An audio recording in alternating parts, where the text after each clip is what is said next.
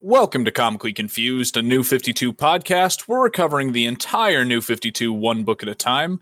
I'm your host, Grant. I'm your host, Nate. And Nate, what book are we covering this week? Reviewing one of the weirdest curations in New 52, Frankenstein and the Agent of Shade. Yeah, so in the spirit of Halloween here, we wanted to cover something a little bit spookier. Uh, so as our first kind of obscure or outlier book outside of the traditional DC superheroes, uh, what'd you think of Frankenstein, Nate? Uh, one of the best action books I r- read in recent years. Yeah, I, am glad you liked it because uh, that at least leaves one of us. Because uh, I think this is actually the most let down I've been by a new 52 book yet. So uh, I'm gonna have some divisive thoughts here. All right.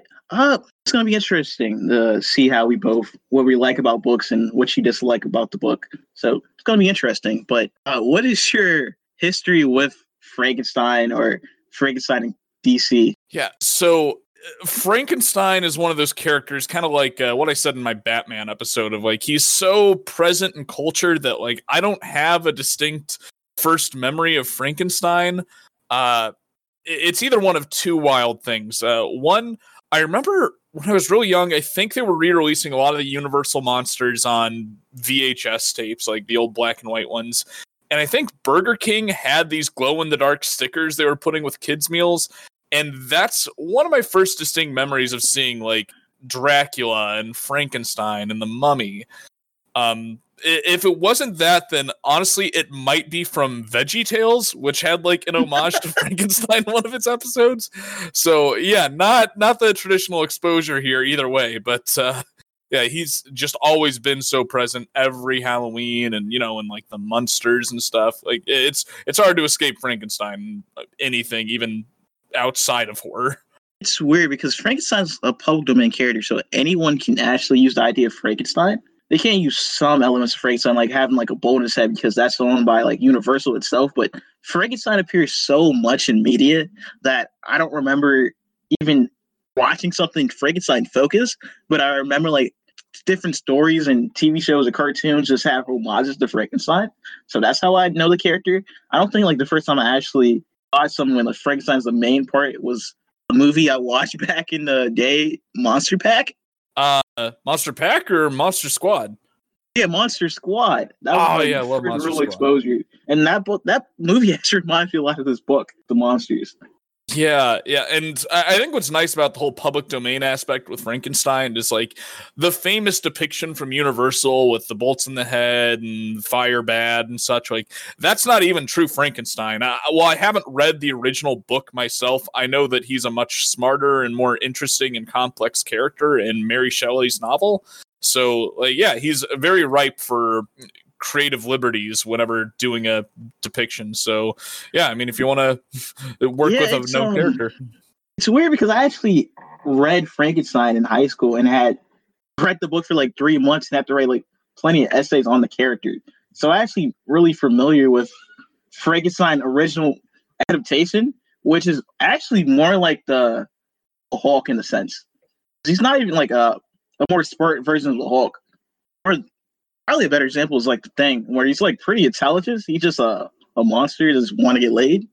Yeah, I, I, think we've all been there, buddy. I can see why they made you read it in high school. I think we're all kind of monsters that just want to get laid at that time. but um, my first time actually seeing like Frankenstein in DC was uh, a book that came out later than this.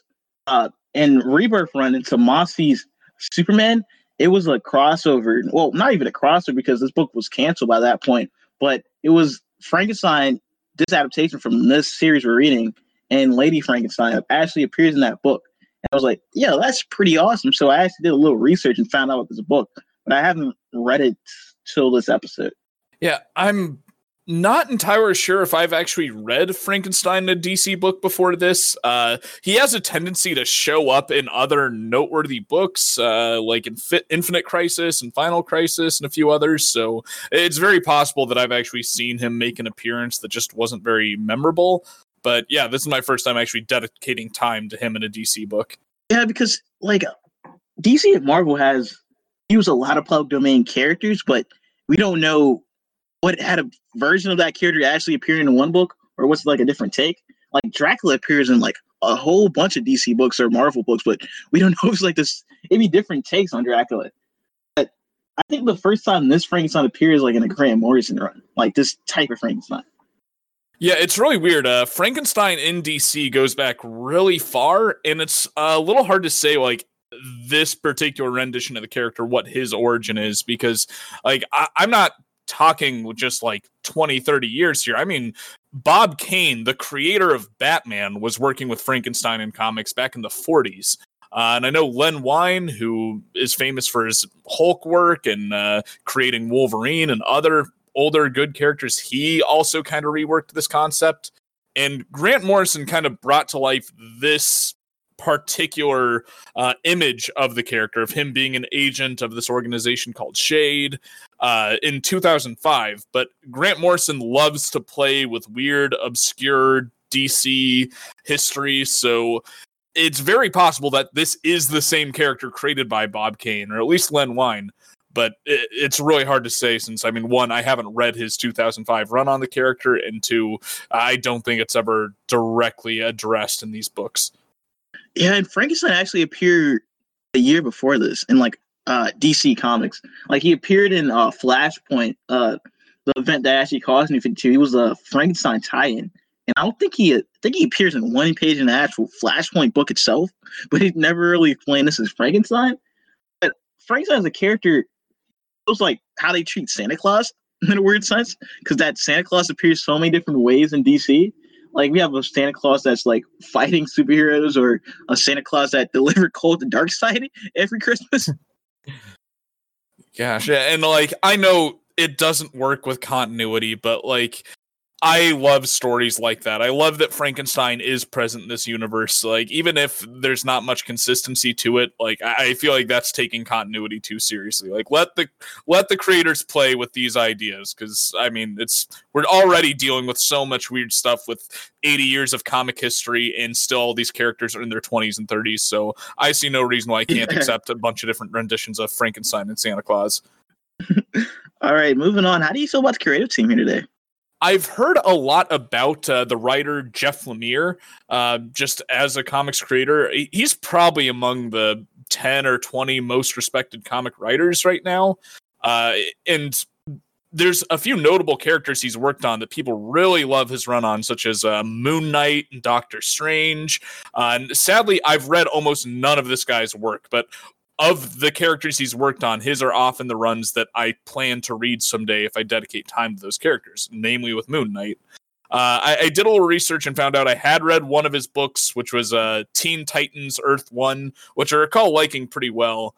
But yeah, I, I, definitely respect the guy. He does a lot of weird stuff. His indie books, like Sweet Tooth, are very respected. So I, I'm really sad that he's kind of a blind spot for me in my comic knowledge because I know he's got a lot of respect in the industry have a similar history with his work. I know he done a lot of work, and we're actually going to tackle some of his best work in this new 52 podcast because he had a notable run in the characters of Animal Man and Swamp Thing, which is really interesting because it's like one known run made by two of the greatest comic creators by Grant Morrison and Alan Moore, and then it's Jeff Lemire right under that, and that's that is not a small feat by any sense of the word. Yeah, and I know people generally like his runs on those books, which really says something just with Grant Morrison. Yeah, I think that's really impressive about Jeff Lemire. Like Grant Morrison's run on almost any book is usually very distinct and usually pretty weird as well. Uh, and I know people generally liked this run on Frankenstein and this run on Animal Man. So for him to be able to follow such a prolific work without being hated by the fans of those books uh, really says something about his adaptability. I mean, he's basically Grant Morrison light when it comes to DC and the New Fifty Two. Yeah, I, yeah, I agree. I'm really ha- excited to read his Animal Man and Swamp Thing because I have no exposure to his runs other than it's the best, the second best run for both characters. Uh, so, how do you feel about the artwork, though? Yeah, uh, so the pencils and inks of this book were done by uh, Alberto Ponticelli, and the art style is definitely unique. I'll give it that. It's kind of ugly and not super defined in some respects. Like uh, that a lot of the facial features aren't terribly detailed, but the thing is, I think that actually really works for a book like this that's dealing with so many monstrous concepts and stuff. Everything's a little ugly, some of it's a little blurry, but uh, since this is on the edge of being a horror book. I think that lends itself very well to this. Yeah, I really like this art style. It's really good typically when it's not repulsive to look at, but you know, they're not supposed to be uh pretty. These monsters are not supposed to be pretty. These aliens are not supposed to be pretty. And I feel like the lack of detail really works for his benefit because he can make splash pages or pages with a whole bunch of like different monsters and make it feel like a a scene in Doom, the video game. Mm-hmm. Yeah, there are weird things that like I don't want to criticize him for because it might just be a matter of personal taste. But uh, the only thing I took issue with in his books are some of the fight scenes can be kind of hard to follow. Uh, we'll especially get into it if we discuss issue five where Frankenstein fights OMAC. Uh, some of the fight scenes, like because this ugly and uncanny art style, it can be hard to follow what's happening or who has the upper hand. And in any of his fight scenes, he has a tendency to draw the same characters multiple times in the same panel to attempt to show movement or progression in the action. But usually, when that's done in comics, there's like a little bit of fading to the earlier images that get more distinct as they go. Like that's common in Flash. Uh, he doesn't quite do that here. And I don't think I really love that method of displaying action in comic books, but that really might just be a personal preference. So I don't want to credit that as a flaw to his artwork. Yeah, I'm more of a more a fan of it because I I just I don't think think the point of the fight in a lot of fights, and especially with the aliens just all over the place or different monsters, is it just supposed to be chaotic? I, I do feel like it would work better. These sequences would work better in motion actually because just how many things are going on on a single page sometimes. But yeah, I, also really like his monster designs in this because they all feel like the the character they're trying to take inspiration from, but he still put a little twist to each one of them. Like this Frankenstein looks different than most takes on Frankenstein. Or this uh, version of Lady Frankenstein looks different than almost any version of Lady Frankenstein I've ever seen before. Mm-hmm. And, and I really do need to give my hat off to some of his cover artwork in this book. Uh, some of it's just run of the mill superhero stuff, but other covers, like especially issues four and issue seven, uh, really look like movie po- movie posters for monster movies or pulp movies from different periods of time. So yeah, I, I really do appreciate his cover artwork, if nothing else. All right, uh, you want to go into our little summary? Yeah. So, as the title of the book implies, Frankenstein is an agent of SHADE, a secret high tech government organization that's tasked with saving the world from monstrous threats that are too terrifying for the public to know about. Frank is dispatched to Bone Lake, Washington, a small town that's been overrun by hideous monsters from another dimension. His wife, Lady F, had previously been sent in, but has since gone missing, so it's up to Frankenstein to find his estranged wife, as well as the source of the monsters, and stop the invasion before the town gets nuked by the government. Thankfully, he's joined by a team of other agents resembling classic monsters, known as the Creature Commandos, who help him with this mission. Together, the team manages to invade the monster's home planet and wipe out their entire species and save the Earth. The first volume also contains other adventures of Frankenstein and the Creature Commandos, as we see them dispatched to handle threats like the rogue metahuman agent OMAC and the near omnipotent Captain Quantum. The climax of the story pits the monstrous heroes against an army of self aware flesh golems that take over Shade's home base and release the vengeful failed experiments to make creature commandos in the first place. While Frank and his team come out victorious, the volume ends with the reveal that an incredibly dangerous top secret threat was released during the commotion, and it's none other than Frankenstein's own son. So, um, let's let's talk about issue one. What's your thoughts on issue one of this book? So, the first issue of the book has a few good aspects to it as far as horror comics go. Like the first couple pages is a, a good but typical opening of a horror story of just a like a grandfather and son. One person goes missing. Uh, there's a dead dog involved, which I'm not really here for. Uh, but other than that, the first issue is just a lot of rushed exposition heavy setup. Like right after this pretty good horror setup scene, we're taken to a high tech microscopic base with a bunch of text telling us how, oh yeah, Agent the the Shades ho- headquarters just a one inch sphere that's like a metropolis inside, and people shrink down. And Ray Palmer, the Atom, is there to help with this technology and while the concept is cool, there's a lot of better storytelling methods they could have used to introduce us to these concepts. So the first issue just feels like they're setting up the rest of the book as quickly as possible, showing us these monsters attacking, introducing these creature commandos, showing us like, okay, we got a fish person, wolf man, vampire, and mummy. Uh, these are their names and a little bit of what they can do, but uh, we don't really get any characterization of them. Uh, so it's just really a lot to process. So while it manages to set up more or less everything I need to know about this book, it never succeeds in making me care about anything in this book to make me want to buy more issues after the first. It feels like a problem with a lot of like 80s action movies where the first 10 minutes is actually like a pain to get through because they just have to do all the standard stuff the, the writer director's not really interested in doing, but they have to do to make the movie make sense. So like we have to explain like the organization they're working for or all the characters or the main character the premise, but that's not the interesting part in this book. So you can feel that the writer just trying to get us out the way. Yeah, and it at least does help that it, it frees up the following issues to uh, be more free to explore what's going on, uh, not have to set up like what the agency is and stuff. But honestly, I would have liked a little bit of slow burn because I left this entire volume not feeling like I had a great idea of who Frankenstein was, why he's carrying a sword and working for this agency. So if they had really just taken their time to slowly introduce these concepts as they're facing more minor threats than this extra dimensional monster invasion, uh, I feel like it would have left this book a lot more satisfied, more willing to read more of it. Yeah, and that goes to like our first my first major point is I don't think this book really picks up to issue number three. Uh issue number two has a similar problem with issue number one that is like a really slow burn. So that exposition heavy. It has a little more action, but I feel like I really started enjoying the book at issue three because that's when I that's when like the action started to show more. Uh the book became a lot more uh, humorous, and I just it was easier to get through because I mean when you have more action pages, it's less exposition and dialogue and stuff like that. So uh, I would agree with you that I, I was able to at least enjoy the book a little more once it became once it got to the point that it was able to just focus on the action work with that.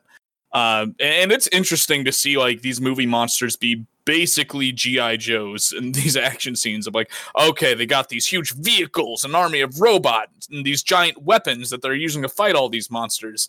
So like, if this were a Saturday morning cartoon, I'd be all here for it. Uh, the problem is like this is a kind of mature ages comic book, so my standards for what the action should be are a little bit higher here. So while I think the setup and the premises for the action is pretty interesting, uh, they never really made me feel like the characters were in any danger or there's there's action but there's no suspense to the action. Like the stakes are just way too high right off the bat. They're swarmed by monsters as soon as they get to their planet. And despite none of these characters being superman like they all are just handling themselves and yeah like they need to use some powers to get through it. But uh, yeah, like I, it's just not very well defined what each character can do, how powerful they are, and whether or not they're ever in danger against the threats that are facing. Yeah, it really feels like a co-op video game, mm-hmm. sense where you're just like random enemies, and you can just take them down easily with the the buddies. Like you're playing like Call of Duty Zombies or something like that, or just everybody just Doom guy. Because I never felt the same way. Like I didn't really have, I didn't feel like any character's gonna die or anything. Just how mm-hmm. like powerful each character is. Uh, I just got enjoyment out of them just finding ways to kill them or uh, just call like random pulls of the random powers at a certain time. Uh, I just found enjoyment from that. But if I was like judging each fight scene from fight choreography and how how the fight actually relates to the story or subtext or anything, uh, you're not going to get that here in this book.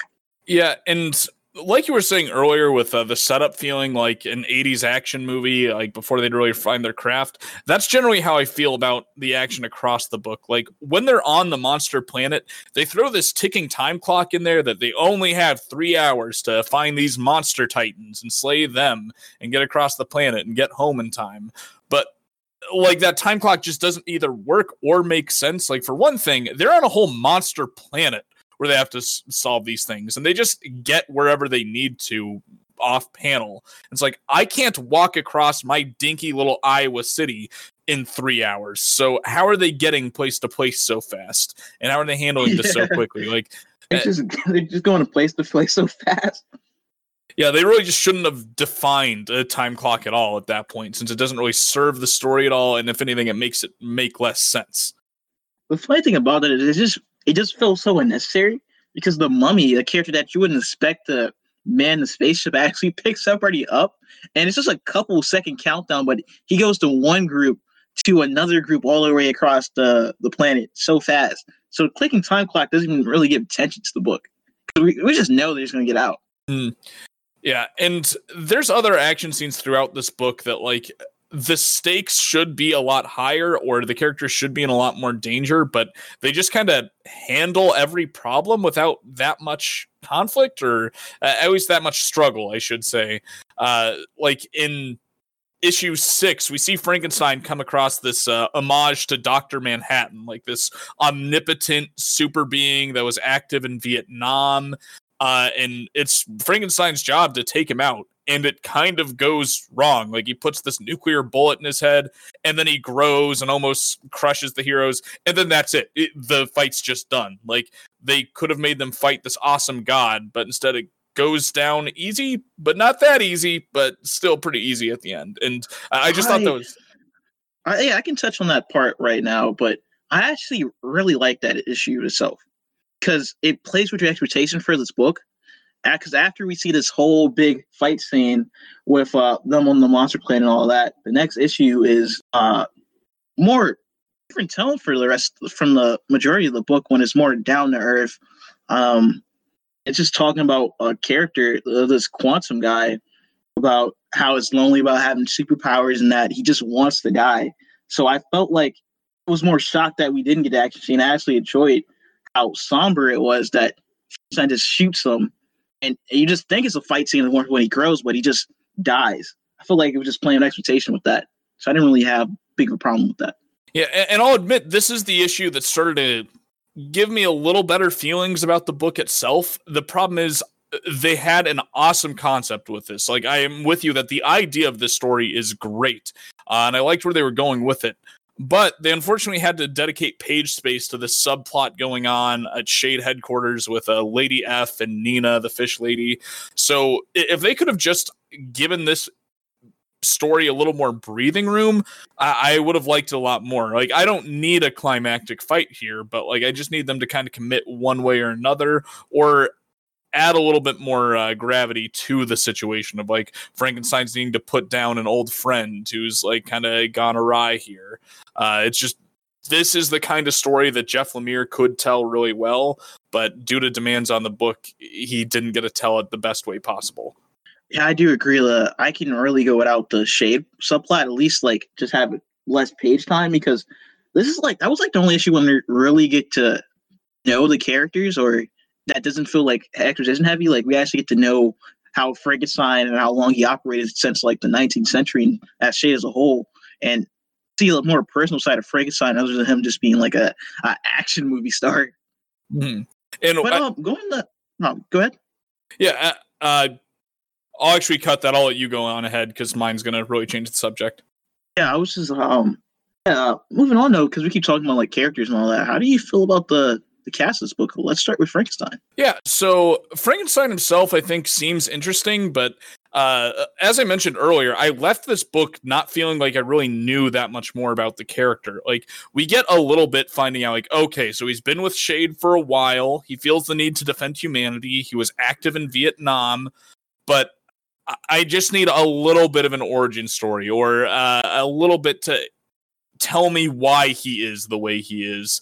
Uh, and I, that explanation just never really comes in this book. And when they're rushing all this setup in the first four issues, I feel like they could have at least dedicated a page or uh, maybe like a dossier file on what the heck Frankenstein's deal is. Why is Mary Shelley's monster going around with a knockoff version of S.H.I.E.L.D., facing these high tech threats with apparently the angel of justice or something sword? I forget if it was like Michael or Gabriel. Like, uh, awesome concept. I just need a little bit more information here to really appreciate it. Yeah, I like Frankenstein a little more, but I do agree. It's a lot more subtle of developing or getting to know this character. It's, it's not any like flat out explanation of why he's this way, but I Frankenstein reminds me of uh Brock Hampton Samson from Venture Brothers mixed with a little Oh, Wolverine. Yeah, yeah, Um, that's actually a pretty good description of him. He got the like really like he's an old person and trying to catch up to times. Um, especially because like uh, a lot of his teammates are cracking jokes and Frankenstein's like, uh, I like it it more serious. And you actually see like Frankenstein try to crack a joke, even though it was a pretty bad one. So he gets a little bit development, but he's mostly just like sane, crazy person that just likes violence. Um, I did like one scene he had with uh, it was the priest in the city, the first city, when like the monster invasion, and that city was like killing kids, and it was like a corrupt priest. Uh, and he just like says this old lady that Frankenstein Raft do not discriminate and just knocks her out. I felt like that was a good scene, but um, it, it was a lot subtle with this character Frankenstein in this.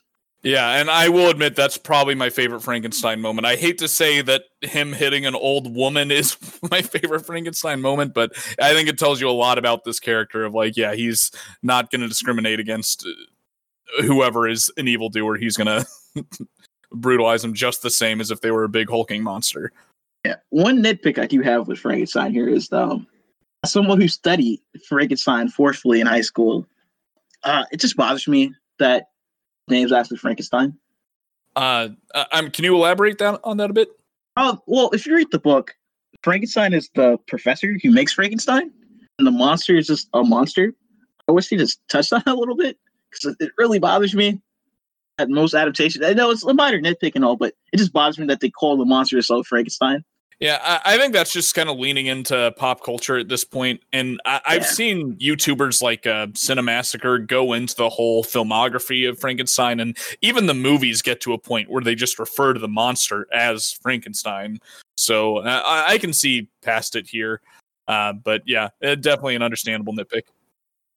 All right, uh, let's move to the next one. Which one do you want to talk about next? Yeah, so I'd kind of like to talk about just the creature commandos as a whole. With uh, we've got Nina, the that resembles the creature from the Black Lagoon, the kind of scientist who makes the rest of the squad. You've got Khalis, this mysterious mummy who's thousands of years old, and then you've got Griffith the werewolf and Velcoro the vampire, who uh, are just kind of like agents of some sort that got changed by Nina uh, that signed up for this. And while I think their character designs are pretty interesting, I don't have many thoughts on them because Nina is the only one who gets any kind of backstory or development in this book. Uh, whereas, like, uh, all we know about Griffith is that he's a very straightforward, focused agent that respects his elders, and uh, Velcoro is like the cool but rude one of the bunch. And uh, there's interesting aspects to them, but we just don't really get enough for me to feel like I have a grasp on these characters to form an educated opinion. I actually have the opposite opinion on these characters. I do feel like we don't get enough spotlight, but I actually like how they get enough for me to actually like start enjoying their presence. I can say in the first two issues where they were pretty generic, uh, mostly just like looking up to Frankenstein as a hero. But uh, later on, especially uh, the vampire and werewolf one, I, I really enjoyed their page time because at first they it's like a strange like sitcom as romance between the two that develops? Because they go they have like a lot of back and forth even though they don't take a and it's really just like a, a panel or two but you can see them slowly develop as uh friends uh and even though at the start they were like bickering a lot so it felt like uh siblings arguing. Uh the mermaid the professor one that created the Moses Commandos uh she was the weakest to me but I did like how it was a her and Frankenstein was like a little flirty with each other later on and I enjoyed that. And the mummy was the the most weirdest of the group, but he did have a really moment that uh made me laugh out loud where uh vampire was like cracking joke and like touched him and like dead dead face like mummy just says don't touch him. I don't know what it just made me like laugh. So I feel like even though we have limited time with the characters, I did enjoy their presence in the book. Yeah, and what I will say in their credit is I'm curious to see more about all these. Like the mummy, especially, I think is going to have an awesome backstory if they ever touch on it. Like he's seen to be kind of the most powerful one of the group. He takes out a whole continent of monsters with one blast from his mummy staff. So uh, yeah, I really want to see more of him. And I like aspects they have with the others, like how Velcoro's vampire stuff is based on a man bat from the, the Batman villain. Uh, I like that they just added that little continuity between books there.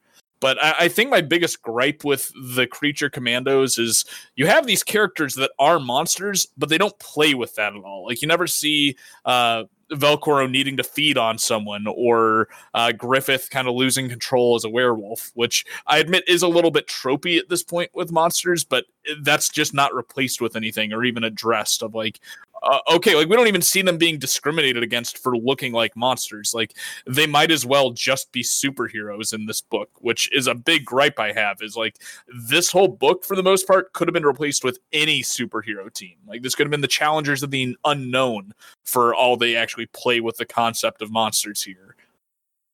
Oh yeah, I didn't think of like especially the werewolf and um the uh, vampire one. I never thought of them as like actual monsters when I was reading, I just just looked like uh, Chandler and Joey from Friends, actually being monsters. Uh, but that's a great like, comparison. I feel like the main problem with this that it's like a stem from like 80s action movies, even though they have more time here to develop characters. That like if you watch some of those action movies, these characters are just here for props to like be for fight scenes or just crack jokes comic relief characters. Like I, I doubt anyone can name characters from like the Predator other than um even uh, other than like the main character, you know? Uh, yeah. Well, I I just remember Billy was the one with the knife because I loved that such a big, awesome character had a name like Billy. Yeah, but like they're mostly just there for Dutch. nobody. No one's favorite characters are like the side characters of an action movie. So that's like mm. the hmm. biggest dumb. So I don't. I doubt they ever get development other than just being like there for jokes or they're just yeah, there for like cool fight scenes. Although I will say the exception to the rule is a uh, last member of the Creature Commandos, and that being uh, Lady F or Bride of Frankenstein, however you want to refer to her and uh, her I actually appreciated a bit more just because they didn't stick to the classic Bride of Frankenstein design at all, and they just kind of played with what you can do with a character that's cobbled together from other parts. Like she has four arms and is wielding guns with all four of them, and you can tell she has some kind of dark past or falling out with Frankenstein that I happen to know does get expanded on in the next volume. Uh, and yeah, I, I actually really enjoyed her as a character just because I felt like she was a little more developed than anyone else on the team. it was really funny to watch this character. I had it was really enjoyable to see uh, this character on screen. I just like the concept of having Frankenstein, and you would just think like the Bride of Frankenstein would be like this a normal like husband or wife or whatever, but they're divorced actually in the book, so they're bicker like a divorced couple sometimes. Mm. Yeah, that keeps getting addressed. Like he keeps referring to her as his bride. Like, hey, you haven't been together for decades. That's yeah. I don't know how she'll appreciate that. Yeah, like and she's like just a fun character just for action scenes. It was like one time they were like fighting a giant monster and she commanded like the werewolf and a vampire guy do something and they asked her what she's doing and she just says like something like, Yeah, I'm just gonna be hot and stand here or whatever. yeah, it was just a fun character for this type of book. Yeah, but leading into the other characters, though, uh, I did want to at least touch on some of the supporting cast and setting of this. Uh, like we've got Father Time act, uh, acting as the director of Shade. Uh, and- how do you how do you feel about Father Time? Because you you had some thoughts about that uh, before we recorded this. um. So in this book, Father Time is depicted as like a eight year old schoolgirl, like an eight year old Asian schoolgirl at that. Uh, and I like the idea they have here that Father Time every decade takes a new body, kind of like Doctor Who or something. Uh, so I don't mind him being reincarnated in, in a ridiculous form like a young girl, but I feel really weirded out by the fact that they dress him, or I guess they do use her proper pronouns here. They dress her as a young schoolgirl. It's like, you know, if you're leading this organization, you can wear a tiny pantsuit or something. I don't get why you're playing into the stereotype here of the schoolgirl thing. Uh, it just seemed kind of weird and unnecessary, and they don't even really play with it that much. Like Frankenstein, being a 10 out of 10 person, respects her pronouns, But uh, other than that, like it's never even really addressed that Father Time is a child, hardly. I I actually enjoy the Father Time it's just because how wacky and just comic booky it is that it just it feels right out of an indie comic book. Like I see in like Umbrella Academy or something because mm-hmm.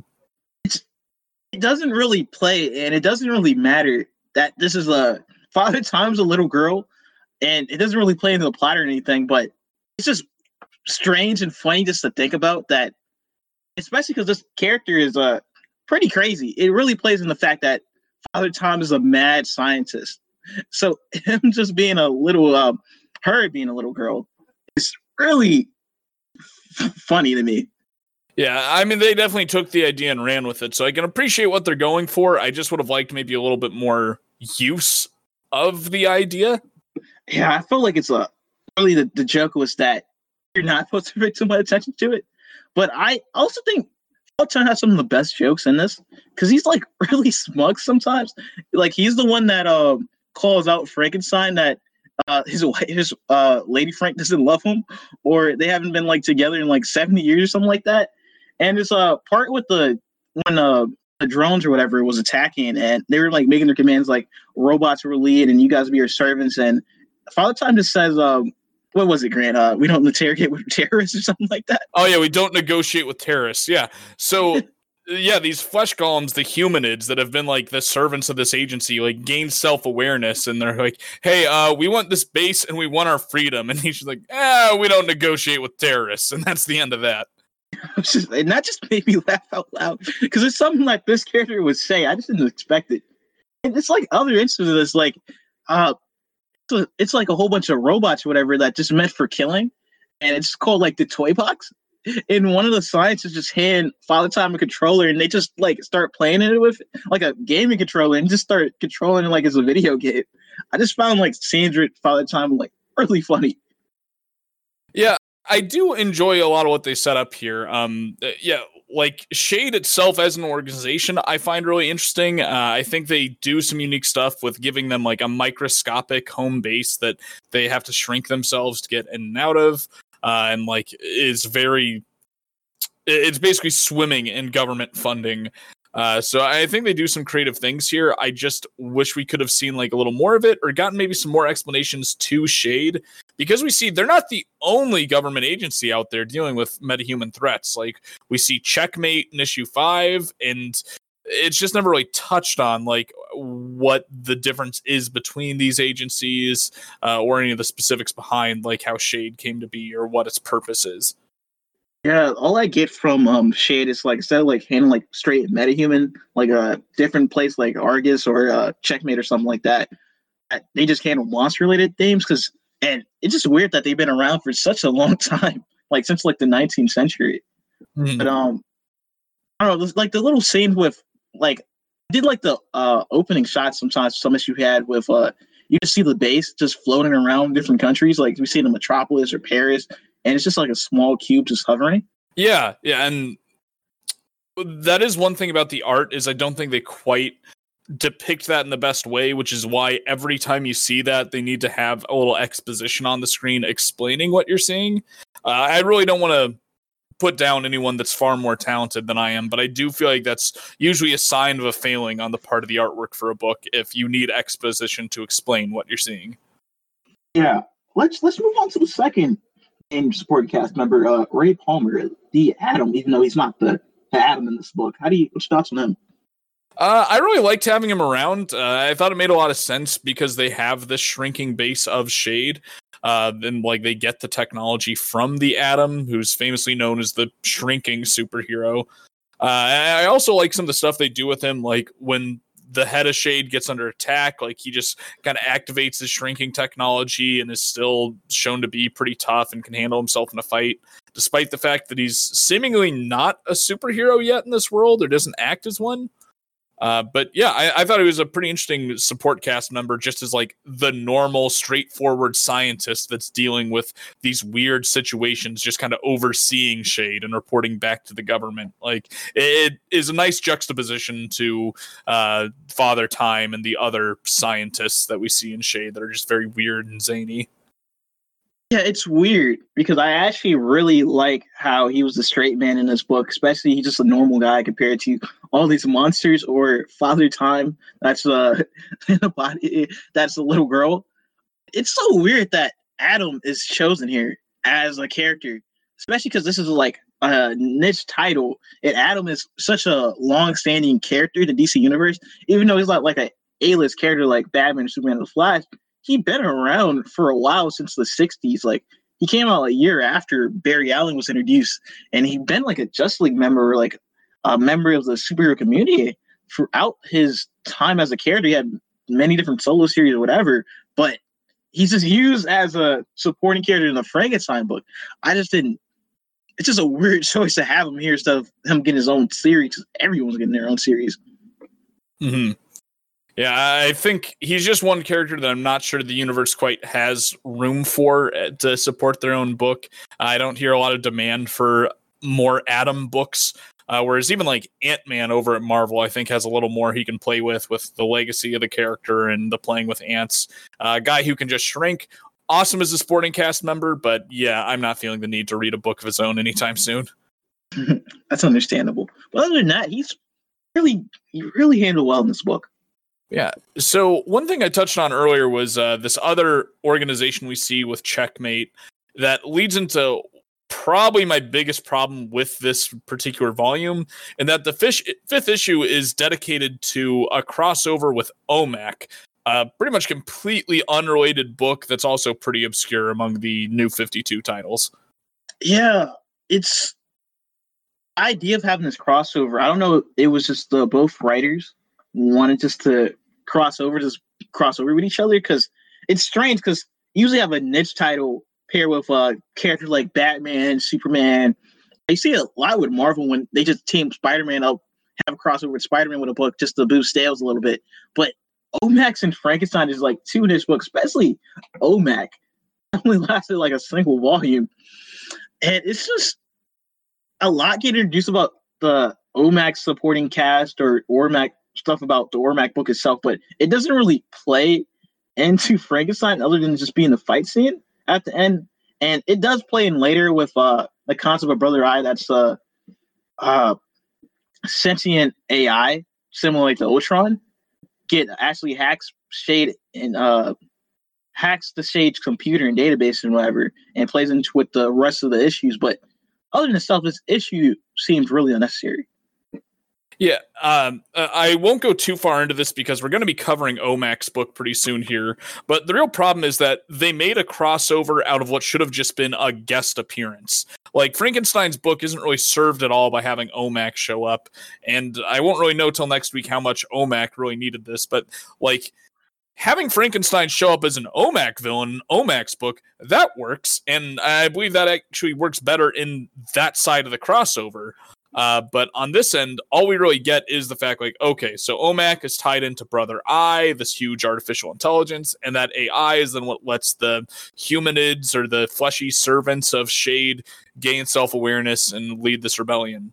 But with how weird and wild this book is, you didn't need Brother Eye to do that. There's a million other things they could have used to explain how the humanids become self-aware, and like the, even the book lends itself to that. They explain how they've started recycling these things. Like they only live 24 hours before they decompose into an energy source, but now they started recycling them into new humanids. So just play with that. Just say like, oh hey, by recycling these, they start to retain a little intelligence and they eventually gain self-awareness. Yeah. So totally unnecessary to have this OMAC crossover, and I'm all right with unnecessary cr- crossovers, but at least do something fun with them or something a little interesting if you're gonna throw it into your book. It doesn't even sell OMACs to me. Like, I'm not interested. If I was reading Frankenstein time, I'm not interested enough to like go check out OMACs. Like, like OMAC had this dumbest transformation uh, line. It's OMActivate. It doesn't even flow. It's not catchy it's it, it fails of just being a transformation phase in all levels. Yeah, like for one thing, they don't establish that the OMAC is someone that like kind of like Shazam is a person that turns into a super being. So Frankenstein's dispatched to bring him in. He drops from the sky to attack this normal looking person rather than, you know, talking to him. Uh, and yeah, the guy just looks back up and he's like, "Oh, uh, Omactivate," and now he's a big hulking blue guy with a fin on his head. Uh, more thoughts on that next week. But yeah, yeah we're gonna talk about that because that, that killed my all interest in OMAC system saying that.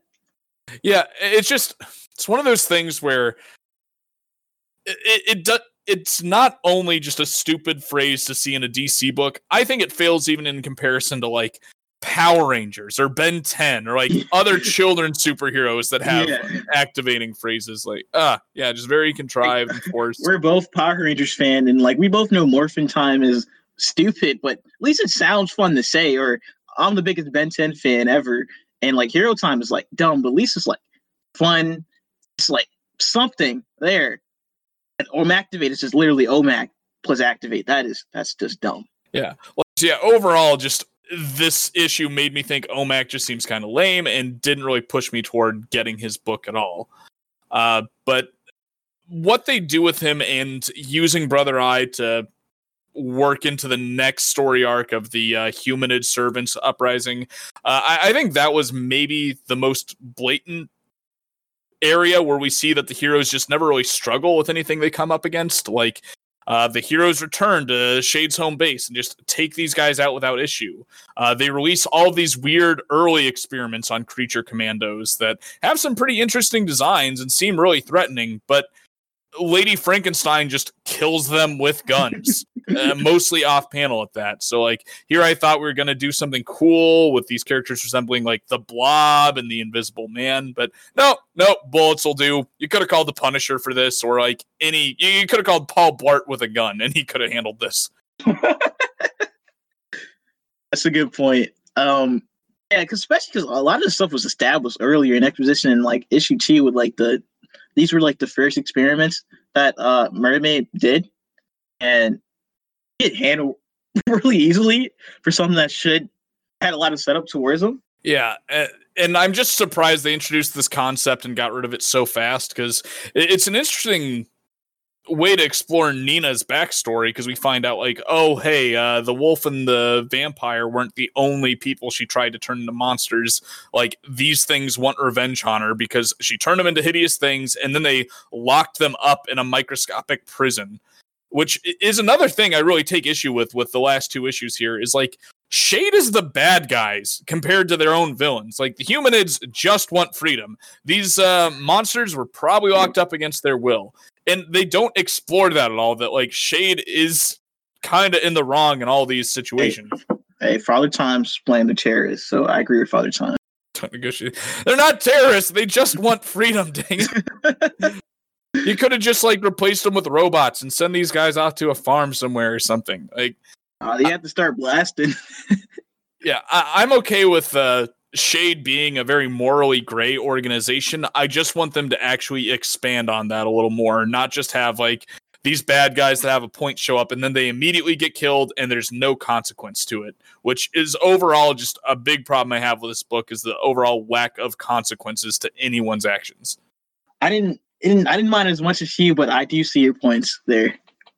Yeah. So just wanting to kind of wrap things up here on our point, but like I, know you've mentioned liking this overall as an action book, but like, how do you feel about the lack of challenge here with these heroes, or just uh, really the way they used these characters in this book? Like, do you think uh, we could have had better characters used, or do you think this would have been better played if like we swapped it out with another superhero team?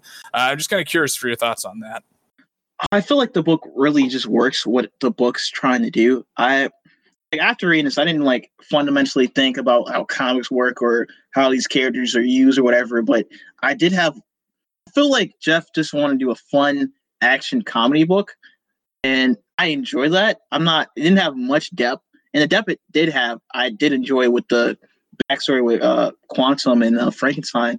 But um, I saw it as just a fun video game or a good episode of GI Joe or another Saturday morning cartoon and then that's all I saw it as. I don't mind that stuff, especially because I I have read a lot of comics that try to be this grandiose Grant Morrison as uh, make me fundamentally think about characters, but sometimes I just want to read a fun comic book. So yeah, it sounds like you've got pretty positive feelings there. So I'm curious where you put this book on a scale of one to ten. And I have to give it an eight out of ten, actually, which might seem a little high, but it's my it's my go-to rating for books that just really fun time, but not like outstanding. Like if this book was like a movie or or an animated series, I would probably like it a lot more. But as it is now, I just it's a good, funny action book to me. It but one thing, it doesn't really feel like DC either. So it, it makes sense for a lot of like non-mainstream publisher people to like actually get on this book. It feels a lot like more like a Umbrella Academy or a Hellboy. Uh, this is by far going to be our biggest disagreement on scores yet because I am only going to give this book a three out of 10, which oh, might seem drastically okay. low, but I think a lot of that is expectation and uh, just hoping for more from the premise because I had heard good things about Frankenstein, Agent of Shade, and I've always heard good things about Jeff Lemire as a writer. I think this premise is awesome, having these monster government agents and stuff, but none of it is executed well. And I know Jeff Lemire has a lot more talent than what I'm seeing in this book. So yeah, like I said, there's plenty of action, but that doesn't mean it's exactly good or like holds my interest because I never feel like anyone's in any danger. Uh, it kind of fell on its face for me in an action book. It's almost like a Transformers movie. Like just because something has plenty of action doesn't mean it's good. And if they could have just leaned in one of the directions, like if they want this to just be like a silly, fun action book like G.I. Joe with monsters, lean more into that. Or if you want this to be a bit more serious and dark, dealing with the nature of these monsters and how it how it feels to be so different from normal people. Lean into that. Instead, we just get this very lukewarm middle ground between the two that really could have been something more. And I was hoping for that with this book. And just, yeah, expectations were completely unmet. Yeah. Yeah. We just had different, I feel like our biggest, biggest difference is we both had different expectations when Ashley coming into the book. So we ask this question every time we cover the first volume of a book, and I think we're going to be a little less informed this time around because it's our first time reading uh, Frankenstein Agent of Shade in any form. But would you say you recommend this version of the book? Uh, well, this is a hard question because I don't know what else I would give them. They just want to read DC Frankenstein as like the main subject, but I would probably just give it to someone who into this style of comics like the indie or if somebody like Umbrella Academy for Hellboy fan, I'd probably give them this book. I don't know. It's like not the average superhero book, so it matters probably person to person, but if they just want to read like a fun book, I'd probably give it to them. Yeah, uh, I know I'm making an uninformed decision here, but I really respect Grant Morrison as a writer and have a little bit higher expectations of him. And the fact that this idea has stayed around since 2005 or Grant Morrison's reinvention, I would probably push that original series that Grant Morrison wrote toward a new reader rather than this. Uh, I might be making a completely wrong decision there, but yeah, if someone wants like the DC version of Hellboy with a monster slaying other monsters, I have the feeling that that's going to be the better book between the two. I mean, that's hard to give them because I mean, I haven't read the book, but the book doesn't seem really Frankenstein centric because it's a it's a team book with a whole bunch of magic characters like um Zatanna or uh like uh Klarion the Witch Boy. So I don't know how much heavily it is actually involved in like Frankenstein, but I know it's like has a Frankenstein with like a sword and a gun. So, as we bring our episode to a close here, uh, we're doing something a little different for the question of the week. Since this is our very first Halloween special, uh, we wanted to talk about what our favorite horror movie tradition is. So, just not quite your favorite horror movie, but what's your favorite one to put on in October when you get the chance, just to really put you in the mood for Halloween? Ooh, I like to put on the original Halloween. Uh, the old 70s John Carpenter one with uh, the original yeah, Michael Myers. I play, yeah, I play that one and I play Chucky. Mm, okay, great choices on both accounts. Uh, yeah, I, Halloween, the original one, I think is a great choice. Uh, really, the first two, especially, not just because of like the title and the subject matter and how influential it was to slasher movies, but like they're very orange movies. Like there's a lot of Halloween imagery to them. So yeah, it's just really great for putting you in the mood of like Halloween and trick or treating. And Chucky is just kind of the pinnacle as far as B horror movie slashers go. Like it's a stupid movie, but yeah, I uh, share your fondness of Chucky or Child's Play, I guess we should Yeah, say. Child's Play. Yeah. But mine uh, also kind of tackles uh, Halloween itself. Uh, it's a movie that's a little more obscure. It's a 2007 film called Trick or Treat. Uh, there's an apostrophe on the R, so yeah, weird to pronounce, but yeah, it's a bit of a horror anthology with all these intertwined stories uh, focused on this one little boy in a pumpkin mask referred to as Sam.